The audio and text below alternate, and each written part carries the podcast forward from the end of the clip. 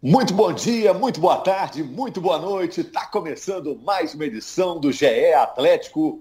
O Galo é semifinalista da Libertadores 2021. Eu estou com o Henrique Fernandes, tô... eu estou com o Marquinhos, que é a voz da torcida, esteve no Mineirão na vitória do Atlético sobre o River Plate por 3 a 0. Dois gols do Zaratio e um gol do Hulk. Sou Rogério Correia, estou distribuindo a bola aqui Vamos falar desse jogo que teve a volta da torcida atleticana ao Mineirão, 17 mil torcedores. A gente vai falar muito sobre isso. E agora o Atlético pega o Palmeiras, o atual campeão da Libertadores. Vai ser só no fim do mês que vem.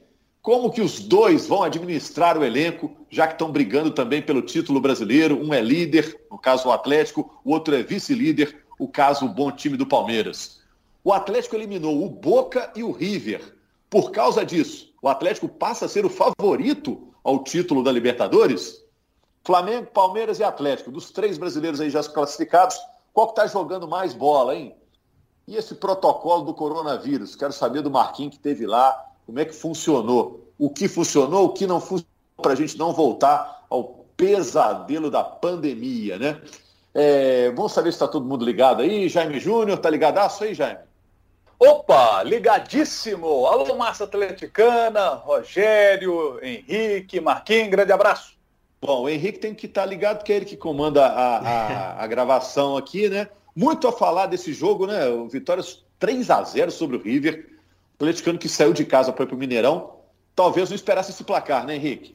É isso, tudo bem, Rogério? Um abraço, um abraço ao Jaime, um abraço ao Marquinhos. História, né, cara? A gente vê história no Mineirão. Foi um dos, uma das maiores atuações do Atlético como mandante que eu tenha visto, né? Eu acho meio complicado cravar que foi a melhor. Talvez, talvez nem a do ano tenha sido a melhor. Houve ótimos momentos no sábado contra o Palmeiras, ótimos momentos contra o Flamengo, ótimos momentos na primeira fase da Libertadores. Mas a gente pode dizer que foi uma atuação grandíssima, uma estratégia bem traçada, uma atuação individual dos jogadores muito boa e uma classificação merecida, que é o mais importante, né, Rogério? Isso. A gente está com o Marquinho. O Marquinho é humorista, é um sucesso aí nas redes sociais, cada vez está bombando mais. E é um representante da torcida aqui no nosso podcast. Né? Ele divide a bola aqui comigo, com o Henrique, com o Jaime, a gente que é jornalista. E aí, Marquinho, você esteve ontem lá no Mineirão. Queria sua, sua é, seu depoimento, seu testemunhal sobre como foi essa sua volta ao Mineirão depois de tanto tempo. Como é que foi? Você aglomerou antes, não aglomerou? Você foi de máscara? Tinha fiscal, não tinha? Me conta aí como é que foi. Você chegou lá, o que, que, aconteceu? Fala aí, turma. Tô aqui ligado, ligadaço. Pensa num cara que tô ligado. Sou eu, né? A noite inteira não tem como nem dormir direito depois de um jogão daquele, ainda mais voltando pro estádio, né? Tá lá no meio da, no meio da massa. Então, fui pro jogo, cheguei um pouquinho mais cedo, né?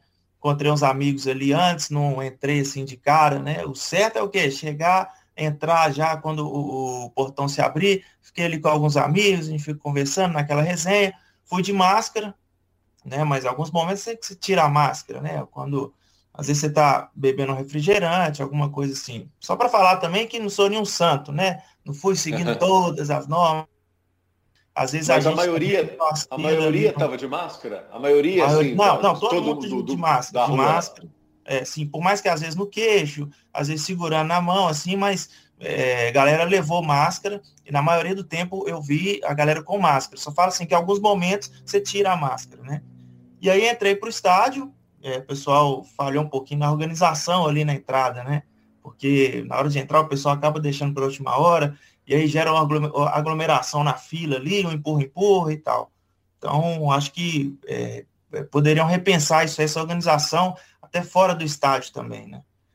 E, e lá dentro, Marquinhos, e o sentimento da torcida do Atlético, você sentiu o torcedor diferente nesse jogo que, como o Henrique disse, foi histórico contra o River? Não, foi é emocionante demais, né? Se olhando só a parte da torcida, né? Esquecendo um pouco essa questão da pandemia, você, é emocionante demais, a torcida estava é, tava quente, o clima estava porque depois desse tempo todo, você voltar a ver o Galo em campo, e ainda do jeito que a gente está jogando, né, com a goleada desse, um baile desse para cima do River, a torcida tava, acho que todo mundo voltou para casa igual eu tô aqui, rouco e feliz da vida, deixou tudo que tinha ali no estádio, hoje está até cansado de tanto pular e gritar lá. Mas lá dentro, assim, o, o pessoal do Mineirão é, sinalizou as cadeiras, tudo bonitinho ali, Só que na prática, né, é difícil funcionar porque tinham muitas pessoas e é, é, o jogo rola, aí sai o gol, aí na hora que sai o gol não tem como, né? É cambalhota, é camisa voando pro alto, é a carne do tropeiro pro outro e pau quebra, né? Uhum. E a torcida estava mais empolgada com quem, Marquinhos? Qual, qual jogador?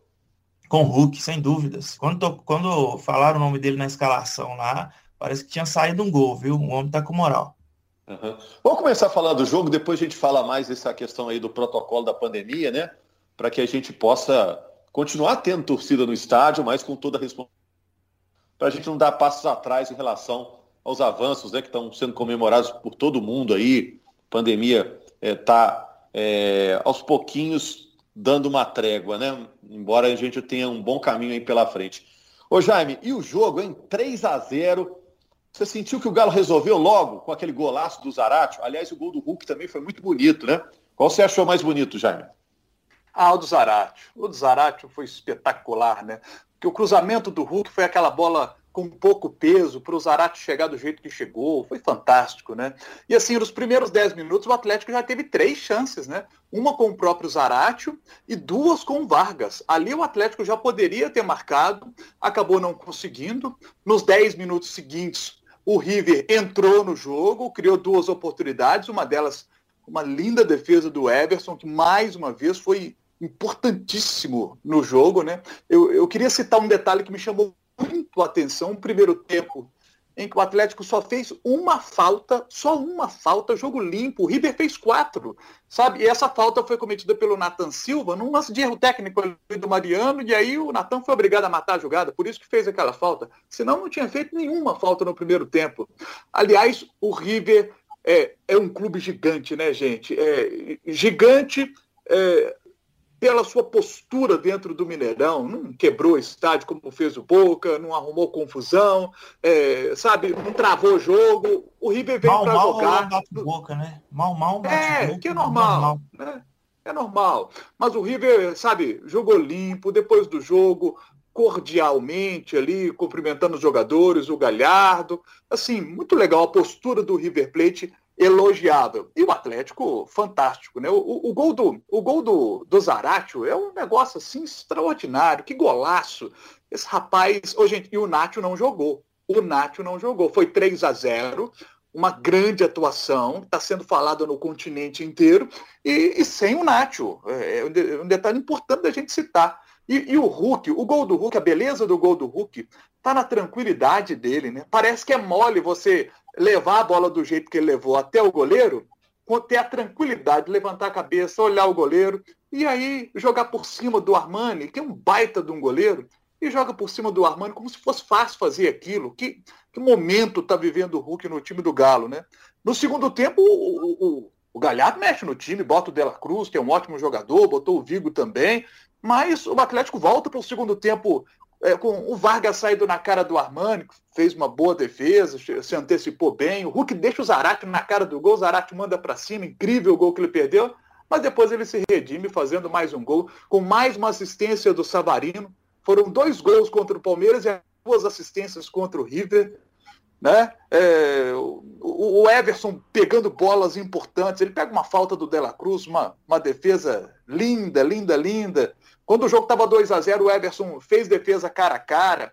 O gol do Hulk, eu esqueci de citar, é, é uma bola que o Everson sai jogando com o Savarino, para o Savarino dar assistência. O Everson foi inteligente, rápido ali, e foi fundamental na construção desse segundo gol. Então, assim, foi uma baita de uma atuação do Galo, sabe? Depois o River conseguiu ter é, boas oportunidades de finalização, até finalizou mais no jogo do que o Atlético. No final ali você pega o scout, deu 19 a 11, porque depois que o Atlético fez 3 a 0 no jogo e no placar acumulado estava 4 a 0 naturalmente o time deu uma relaxada. E aí o River chegou mais. Mas grande atuação, grande atuação. Jogou demais o time do Galo. É, aí, Henrique, deixa eu falar umas coisas aqui antes de você falar. É, não só uma grande atuação do Atlético, né, um grande jogo, né? Porque o Everson, como o Jaime citou aí, fez grandes defesas. O Atlético também perdeu algumas oportunidades diante do Armani, que é goleiro de seleção argentina e tudo mais. Outra coisa que eu quero falar, que legal ver o Hulk sentindo um pouquinho do que é a torcida do Atlético, né? É, primeira experiência dele com a torcida do Atlético, acho que ela, a maneira dele jogar, de se comportar, essa química vai funcionar muito bem. E muita personalidade também desse garoto, esse Natan Silva, né? Outro dia estava no Atlético Goianiense, ninguém lembrava dele. Agora está enfrentando o River, enfrentando o Boca com uma personalidade impressionante. Coisas que eu ia comentar, Henrique, antes de você falar isso, não esqueço. É, você tá, Manda aí. Você tá certo em tudo, concordo. Natan foi muito bem, pro Hulk deve ter sido especial e foi um grande jogo sim, cara. Acho que o River valorizou essa classificação do Atlético. Uma classificação que para mim passa muito por escolhas, Rogério. Assim, acho que os treinadores, eles às vezes são subvalorizados, mas a gente tem que pensar que o, o ônus ou o bônus da, da escolha recai sobre eles. A responsabilidade de tomar uma decisão para resolver um problema que está posto. Os dois times tinham desfalques extremamente importantes para esse jogo, né? E o Gadiardo e o, o Cuca eles estavam desafiados a apresentar uma resposta a isso. Né, o Atlético sem o Nacho, que é uma peça importante, o Cuca até falou na entrevista, estava sem meu meio armador. E ainda assim a gente conseguiu fazer uma boa partida. Antes do jogo ele foi perguntado sobre a ausência do Nacho, ele falou, poxa, contra o Flamengo a gente também não teve o Nacho. E a gente jogou muito bem, a gente deu uma resposta ali do jeito que a gente organizou. E ele precisava organizar o time, tomar uma decisão, é, substituir o Nacho em bom nível. Ele não tem um jogador com a qualidade do Nacho e as características dele. Então ele implicaria numa mudança também de característica do time. Eu, eu via duas opções mais claras. O Tietê encorpando mais o meio, soltando mais o Zaratio, melhorando a marcação na, na faixa central, tirando a criação do River. Uh, ou Savarino, para ser um time mais incômodo nas costas dos laterais, um time mais ofensivo, um time mais é, apto ao jogo franco com o River Plate. E ele optou pelo Savarino. Eu acho que foi algo, uma decisão que ele tomou no sábado. Quando ele viu o Savarino jogando com o Vargas, jogando com o Nacho e jogando com o Hulk, fazer dois gols, definiu o jogo contra o Palmeiras num desempenho coletivo muito bom, mesmo antes da expulsão do Patrick de Paula. Então acho que o jogo de sábado ajudou o Cuca se convencer de que poderia ser uma formação para usar nessa partida. E o Zaratio mostrou toda a sua versatilidade, né? Ele passou a ser um homem mais ofensivo, ele jogou como um meio armador, jogou por dentro, jogou fazendo o trabalho do Nacho, com uma característica diferente menos passe, menos visão de jogo, só que mais agudez, maior capacidade de pisar na área, de definir jogada. O Zarate faz dois gols de dentro da área e perde uma chance incrível no segundo tempo, quando ele é servido pelo Hulk, também de dentro da área. Então a escolha do Cuca foi felicíssima. Pelo lado do Gadiardo, ele tinha que repor o Enzo Pérez, que é um equilibrador de jogo do River Plate. Ele primeiro é o que cara carimba a saída de bola melhor passe, afunda para fazer saída de três, jogador de, de, internacional de Copa do Mundo, jogou em 2014 final de Copa aqui no Brasil, era uma peça-chave daquele time da Argentina. Já veterano, fora do jogo, terceiro cartão amarelo, que ele tomou no finalzinho do jogo do Monumental. O jogo estava tão maluco, o Atlético um a menos, que esse cartão passou quase que batido. Mas para o River foi um duro golpe. Sem o Pérez, o time fica muito mais desequilibrado, muito mais exposto. E o Gadiardo fez a aposta em três zagueiros. Ele entrou com o Maidana por dentro, mais dois zagueiros abertos, fazendo aquele trio e colocando seis caras, mais o, o centroavante, o Romero, para pressionarem saída do Atlético, para pegarem o Atlético lá na saída de bola. Quando isso encaixava, e isso aconteceu entre os 10 e os 20 minutos do primeiro tempo, funcionou muito bem. O Galo teve um momento de apuro no jogo, estava 0 a 0 ainda. Mas a partir dos 20 e pouquinhos e nos 10 primeiros minutos, o Atlético conseguia sair dessa pressão e encontrava campo para correr, espaço para infiltrar jogador entre os entre os três zagueiros ali, entre o central, que era o Maidana, e o zagueiro principalmente da esquerda, que era o Martinez. Então o Atlético foi construindo jogadas ali em profusão, porque era um ataque de muita velocidade que o Atlético tinha. Mesmo o Hulk, o menos veloz, é um jogador muito rápido. É um jogador que se largar chega na frente do zagueiro. Então o Atlético construiu de forma muito natural o seu jogo, porque as escolhas do Cuca fizeram com que o time se adaptasse melhor que o jogo pedia. Né? E quando a coisa fugiu um pouquinho de controle, o Everson apareceu muito bem, a zaga, de uma forma geral, apareceu muito bem. Eu acho que foi uma classificação absolutamente merecida. Acho que o River até merecia um gol pela produção que teve no jogo, mas eu acho que o Atlético merecia até mais que três. Então poderia ter sido uma uhum. goleada histórica. Gadiardo tem que voltar resignado para a Argentina e eu diria até que aliviado o time do River Plate, porque poderia ter tomado a goleada histórica no Mineirão.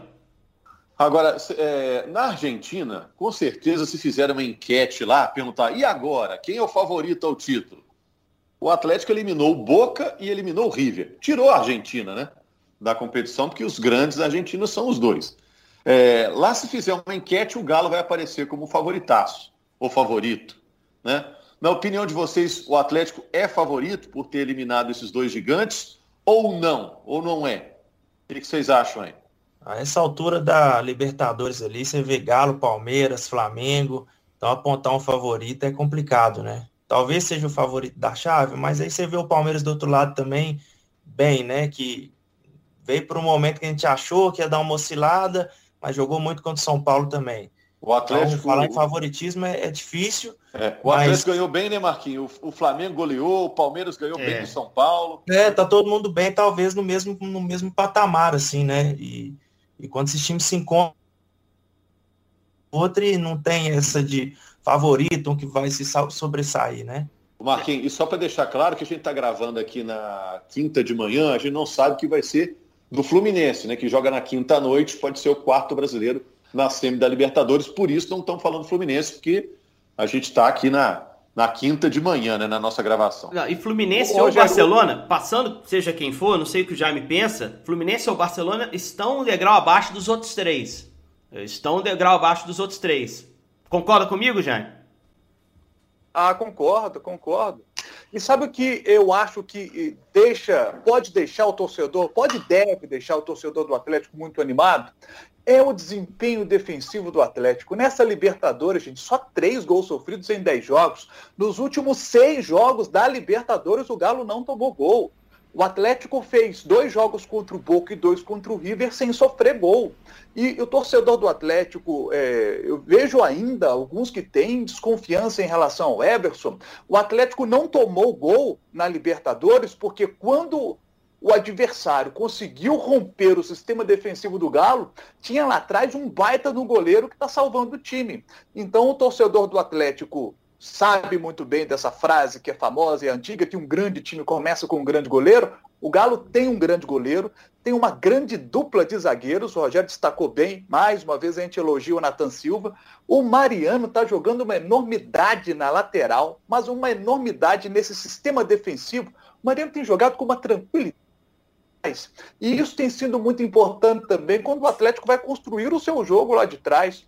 O River, como citou bem o Henrique, eh, e outros times também temos visto, quando pressionam a saída de bola do Atlético, o Atlético está com confiança para poder sair tocando lá de trás. Vocês vão se lembrar do primeiro jogo contra o River Plate na Argentina, é, no momento, ali no primeiro tempo, ali no início do jogo, tem um momento que o Atlético troca passe 25 vezes, desde lá de trás, trocando passe, o River pressionando e o Galo trocando passes, avançando terço a terço, até chegar lá na entrada da área do River. E aí, naquele último passe, é que o Atlético conseguiu, naquele momento, entrar na área do River. No jogo é, do, do, Mineirão já foi diferente. O River pressionou, o Henrique citou bem aqueles 10 minutos ali que o Atlético é, teve mais dificuldade mas continuou com confiança no seu jogo. E quando conseguia passar da marcação dos caras, filho, aí abre o espaço, né? Aí abre espaço. E aí, com espaço, Savarino com espaço, com a sua velocidade, o Hulk com espaço, aí é difícil segurar. E Agora, é, um, e é um, um, time que a gente vai para o estádio, eu como torcedor posso falar isso, que antes a gente ia para o estádio assim, nossa, prepara que hoje nós vamos sofrer, prepara o coração, hoje eu não saio vivo daquele estádio. E ontem eu percebi outra, outra energia assim na torcida, em quem estava vindo para o jogo, quem estava vindo assistir, um, um ar mais, mais confiante, né, mais seguro, que é o que esse time passa para a gente. E que era um perfil do time de, de 2013, né? O time de 2013, mesmo quando voltava com lombo quente, de derrota acachapante fora de casa, o torcedor confiava que dava para virar, né, Marquinhos? Acreditava naquilo. É, confiava, 13, mas eu ainda acho que era essa pegada ainda do nossa, hoje nós vamos passar na Não, raça. não, sem dúvida. Hoje eu não sou eu acredito e tal, sabe? Porque então, já, já chegava uma energia diferente. Já chegava precisando de uma reviravolta, né? Mas assim, nos, nos tempos posteriores, a gente viu o torcedor pensar o contrário. Ah, esse Galo não é confiável. Ah, hoje vai entregar em casa. Hoje, é. sabe? Em alguns jogos que era até mais fáceis virar, tipo o Jorge Wilstermann, a última eliminação em mata-mata que o Atlético teve em Libertadores. É, precisava reverter 1 a 0 contra um time boliviano veio com 1 a 0 fora de casa e tinha um clima de desconfiança muito grande naquele jogo. Eu trabalhei na transmissão desse jogo. E foi 0 a 0 o jogo. O Atlético realmente confirmou a desconfiança do torcedor. Esse time não. O River depois botou oito neles. Né? Botou oito neles, né? Então, então, assim, esse time hoje não. Acho que o torcedor sai de casa pensando, pô, um golzinho vai fazer. E se fizer um golzinho, a chance de tomar um gol é pequena. A defesa é muito equilibrada, é muito forte. Só chamar atenção aí para a projeção, acho que é justo a gente já começar a falar da semifinal, apesar de a gente ter que fazer a ressalva que ela vai ser lá no final de setembro, né? Então, o Rogério até sugeriu isso e está absolutamente certo. Muita coisa ainda vai acontecer até lá. E o Atlético tem preocupações até imediatas, né? É, tem, por exemplo, o Jair e o Mariano saindo com problemas na partida contra o, contra o River. São jogadores que vão ser reavaliados e que é importante que não fiquem fora. Porque os outros campeonatos continuam. Na segunda-feira tem o Fluminense brasileiro, preservar a liderança. E na quinta tem o Fluminense Copa do Brasil. E aí é um ponto. O Atlético tá na Copa do Brasil e quer a Copa do Brasil. O Palmeiras não tá mais. O Palmeiras já não vai ter esse, essa sobrecarga, já pensando na Libertadores lá na frente. Esse time do Palmeiras é um time muito copeiro, gente. É o atual campeão da Libertadores. Eu acho até que é um adversário mais tenso para o Atlético do que seria um Flamengo, por exemplo, numa decisão. Até porque decisão um jogo só. O Palmeiras vai ser uma, uma melhor de dois jogos. O Atlético decide em casa, porque tem a melhor campanha. A do Palmeiras foi a segunda da primeira fase. Então, é um time com seu valor. E é um time que vem de uma classificação muito parecida com a do Atlético. O que o Palmeiras jogou na terça foi assustador. Jogaram muita o, bola com o, com o São Paulo. Atropelaram o São Paulo no segundo tempo. O Não. Boca e o River tem, muito, tem, tem muita tradição, e por ser de fora também, Isso. Argentina, na Libertadores tem essa, essa coisa. Mas se você for ver é, qualidade técnica, talvez o Palmeiras talvez esteja à frente não. dos dois. Bem à né? frente, não tenho a menor dúvida disso. O time do Palmeiras é um desafio mais duro do que foram os dois argentinos, né? Com todo respeito à camisa dos argentinos e com por vários outros detalhes porque é um time que já vem com um trabalho mais longo, assim como o do Gadiardo, mas um trabalho mais longo que não passou por reformulação. O Gadiardo perdeu o seu 10, né, da temporada passada para essa. Tá reinventando o River Plate. Palmeiras não, mantém a base campeã do ano passado, traz para esse ano com o mesmo treinador, que em mata-matas é um treinador muito forte, ganhou Copa do Brasil Libertadores no ano passado. Então, quando saiu o chaveamento, eu já previa o desafio mais duro na semifinal. Eu achava que o brasileiro que viesse, se fosse o São Paulo, o discurso seria parecido, o brasileiro que viesse seria um impacto, teria um, um adversário, seria um adversário mais impactante para o Atlético. Agora, o Atlético é capaz de vencer, gente. Não há a menor dúvida disso. O Atlético já deu todos os sinais que é um time pronto para chegar a uma decisão e até ser campeão da Libertadores. A questão é que a Copa tem as suas noites ingratas, né?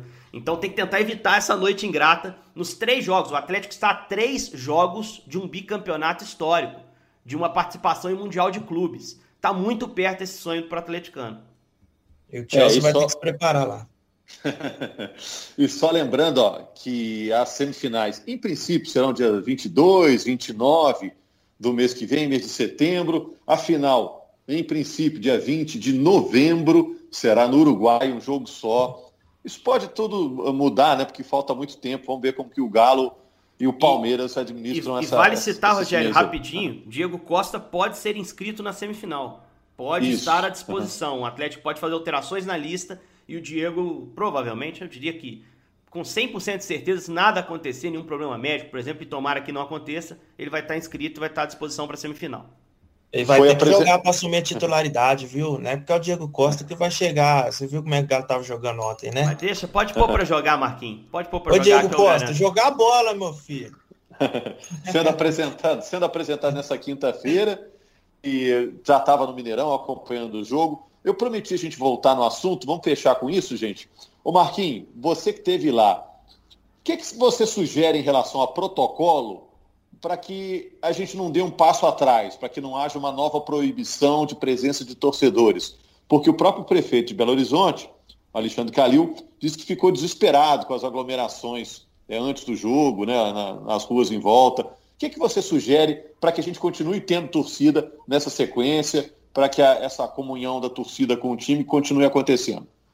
Bom, primeiramente, vender menos ingressos, né? Eu acho que a quantidade de torcedores ali dentro do estádio tem que ser bem menor do que aquela que foi ontem. Talvez é, 5, é 10% do, do, da capacidade, não sei, uma, uma quantidade menor para evitar isso. Você coloca muita gente no Mineirão, aí o cara Galo jogando muito, time voando, o cara vai pro Mineirão querendo ali é, torcer com saudade, e aí vê o time mete um golaço com o Zarate, outro com o Hulk, não tem como, o cara vai assistir o jogo em pé, vai cantar, e na hora que, que canta mais alto ele vai tirar a máscara. Então, assim, se depender só da, da, da, da torcida, ainda mais gente brasileiro, que organização não é o nosso forte, né? Acho que não pode depender só do, do torcedor se comportar lá dentro. É, a organização do Mineirão e polícia, tem que fazer um trabalho muito maior para poder organizar e a coisa sair direitinho do jeito, que a gente, do jeito que a gente pensou que seria, né? Mas isso aí também é ajuste. Ontem aconteceu, no próximo, se rolar de novo, não sei nem se vai ter, né? Porque com essa polêmica que deu, é, é, corrigir, mas eu acho que as primeiras é, e, e, menos torcedores, né? Vender é, uma capacidade você, menor você falou, aí. Você falou isso sobre não ter, só para contextualizar, o, o prefeito Alexandre Calil deu uma entrevista ao Bom Dia Minas, né, nessa, nessa quinta-feira, e ele lamentou muito o comportamento dos torcedores do Atlético, disse que vai estar atento ao comportamento dos torcedores do Cruzeiro. O Cruzeiro joga com o público lá nessa sexta-feira. Uh, e que se mantiver esse comportamento que a gente está citando aqui, que o Marquinhos está relatando, ele vai voltar atrás na decisão de autorizar jogos uh, público em jogos de futebol aqui em Belo Horizonte.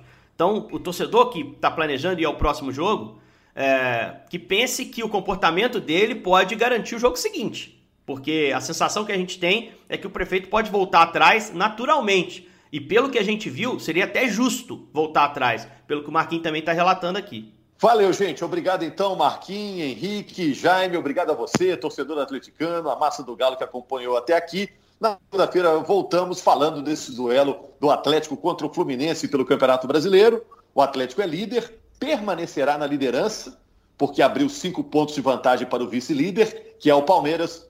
O Atlético está bem no Brasileiro, está bem na Libertadores, vem aí Copa do Brasil, o torcedor do Galo está vivendo uma fase encantada. Grande abraço, gente. Um abraço a todos.